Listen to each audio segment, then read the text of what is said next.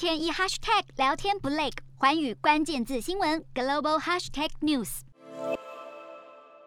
乌克兰哈尔科夫州三号再遭俄军炮击，造成当地死伤惨重。南部港口城市敖德萨三号深夜再度传出一系列爆炸声。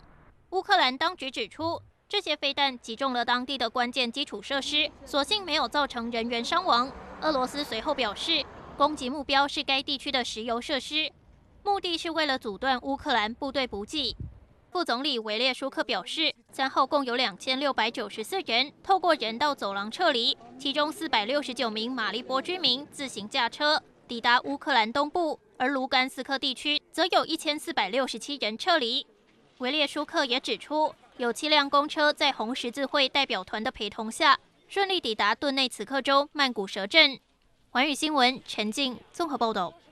Hello，大家好，我是环宇新闻记者黄佩涵。如果你喜欢环宇关键字新闻 Podcast，记得按下追踪以及给我们五星评级，也可以透过赞助支持我们的频道哦。